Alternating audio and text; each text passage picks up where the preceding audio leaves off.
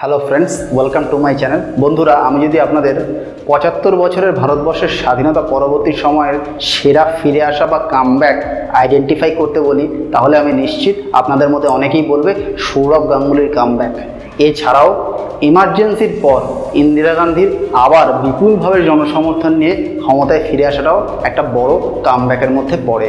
আজ আমি আপনাদের এরকমই একটা কামব্যাকের গল্প বলব। এবছরের পুজোর দেশ থেকে অভিনন্দন সরকারের লেখা প্লাবন পথিক এই গল্পটা নিয়ে আমি আজ আপনাদের সাথে আলোচনা করব। আমার এই ভিডিওতে দেশ সংখ্যার অর্থাৎ দেশের এবছরের পুজো সংখ্যার সূচিপত্র স্ক্রিনে আসতে থাকবে। কবিতা বাদ দিয়ে সমস্ত সূচিপত্রগুলো আমি আমার স্ক্রিনে দিয়ে দিচ্ছি। আপনাদের সুবিধার জন্য সেটা নিয়ে আলাদা করে আলোচনা করে সময় নষ্ট করছি না। আর কবিতা অনেক আছে, আপনারা বইটা কিনলে পড়তে পারবেন। তার জন্য আর আলাদা করে সূচিপত্র দিচ্ছি না। এই গল্পটা অভিনন্দন সরকারের প্লাবন প্রতীক গল্পটা একটা ফিরে আসার গল্প। গল্পের কেন্দ্রীয় চরিত্র রায়ান বসু মল্লিক অ্যাক্সিডেন্ট হচ্ছে গল্পের শুরুতে। এখান থেকে গল্পটা শুরু হচ্ছে। এবং রায়ান হোটেল ম্যানেজমেন্টের ফাইনাল ইয়ারের ছাত্র এবং সে একজন খুব ভালো কুক।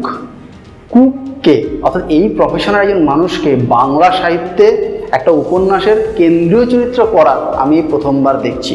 এবং এই অ্যাক্সিডেন্ট হওয়ার ফলে রায়ান তার কর্মক্ষমতা নষ্ট হয়ে যাবে এবং রায়ান সে সময় অনেককে নতুন করে চিনতে পারবে। যেমন তার গার্লফ্রেন্ড হিমগ্না তার থেকে দূরে সরে যাবে। সে অন্য একটা ছেলে পারমিন্দারের সঙ্গে সম্পর্কে জড়িয়ে পড়বে এবং তার সত্যিকারের বন্ধু গুঞ্জা বা গুঞ্জরণ মিত্র তার সঙ্গে তার সে নতুন করে সম্পর্কটাকে আবিষ্কার করবে যে কে তার সত্যিকারের বন্ধু।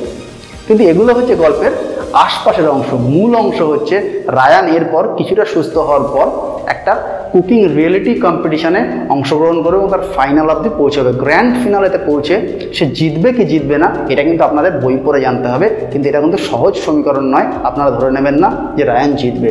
কিন্তু এই জার্নি কুকিং শোয়ের এই জার্নি কার্যত রায়ানের অ্যাক্সিডেন্টের পর ফিরে আসা বা কামব্যাকের জার্নি এবারে কুকিং শোয়ের সঙ্গে লেখক আরেকটা সমান্তরাল পিরিয়ডিক্যাল গল্প জুড়ে দিয়েছেন। রায়ানের গল্পটা হচ্ছে এখনকার সময়ের, কিন্তু সেই সমান্তরাল পিরিয়ডিক্যাল গল্পটা হচ্ছে দেশভাগের সময়ের।